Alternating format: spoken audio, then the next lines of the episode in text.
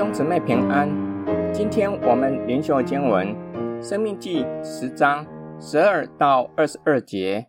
以色列啊，现在耶和华你神向你所要的是什么呢？只要你敬畏耶和华你的神，遵行他的道，爱他，尽心尽性侍奉他，遵守他的诫命律例，就是我今日所吩咐你的，我要叫你得福。看啊，天和天上的天，地和地上所有的，都属耶和华你的神。耶和华但喜悦你的列祖，爱他们，从万民中拣选他们的后裔，就是你们，像今日一样。所以你们要将心里的污秽除掉，不可再应着景象，因为耶和华你的神，他是万神之神，万主之主，至大的神，大有能力，大而可畏，不以貌取人，也不受贿赂。他为孤儿寡妇伸冤，又怜爱寄居的，赐给他们衣食。所以你们要怜爱寄居的，因为你们在埃及地也做过寄居的。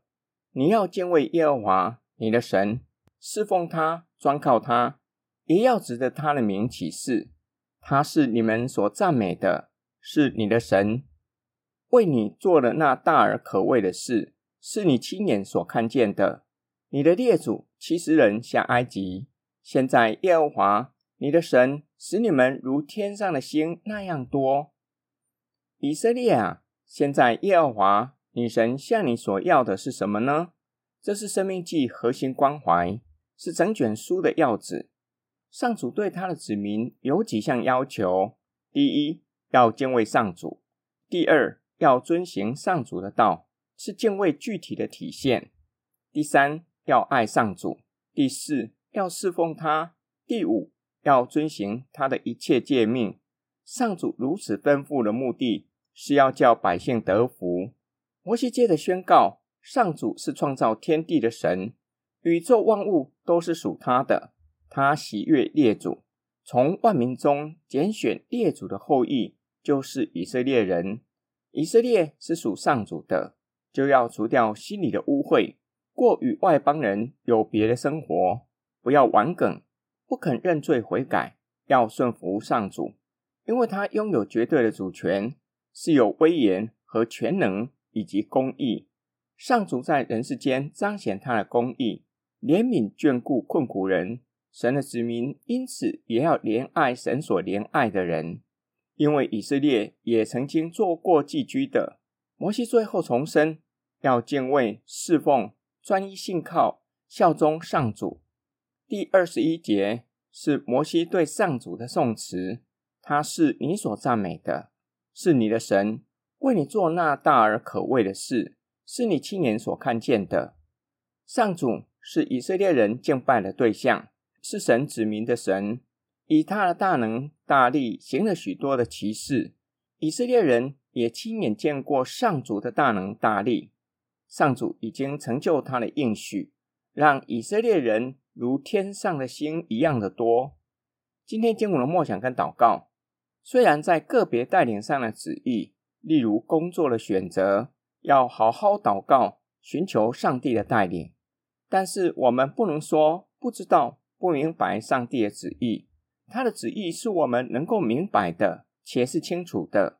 摩西教导百姓，以色列啊，现在耶和华你神向你所要的是什么呢？摩西说道，上帝对他的子民有几点的吩咐，就是要敬畏神，遵行圣道，爱神，侍奉他，遵守上帝一切的诫命。这些不只是给旧约的以色列人，乃是给历世历代以来凡是信靠神的人。由此可知，信仰不是关在四面墙里面敬拜上帝，或是坐下来谈论有关上帝的事，而是要将信仰的圣道深化在生命里。摩西又把上帝的吩咐从与神的关系延伸到与人的关系，爱神的人也必爱人，关心有需要的人，看见不公义的事，心里会哀痛，会试图帮助受欺压的人。求神光照我们，教会和个别的基督徒在哪些方面没有遵行上帝的旨意，教会会不会专注在教会的事工，忘记了社会责任，或是不明白教会的社会责任？个别基督徒会不会专注于与神的关系，忘记与肢体的关系？换句话说，只在意自己灵命的成长，没有为肢体的需要祷告，没有陪伴有需要的人，没有教会生活。后疫情时代，有可能还有一些人选择在家里敬拜神，或是参加线上的主日崇拜。需要省思上帝向我们所要的是什么。我们一起来祷告。亲爱天父上帝，求主的圣灵更新我们的生命，叫我们能够效法基督，活出基督的样式，在凡事上敬畏你，遵行你的旨意，爱你，爱弟兄姐妹，并且去到主耶稣基督所到的地方，也就是在有需要的人中间，陪伴有需要的人，让他们也经历上帝的慈爱。我们奉主耶稣基督的圣名祷告，阿们。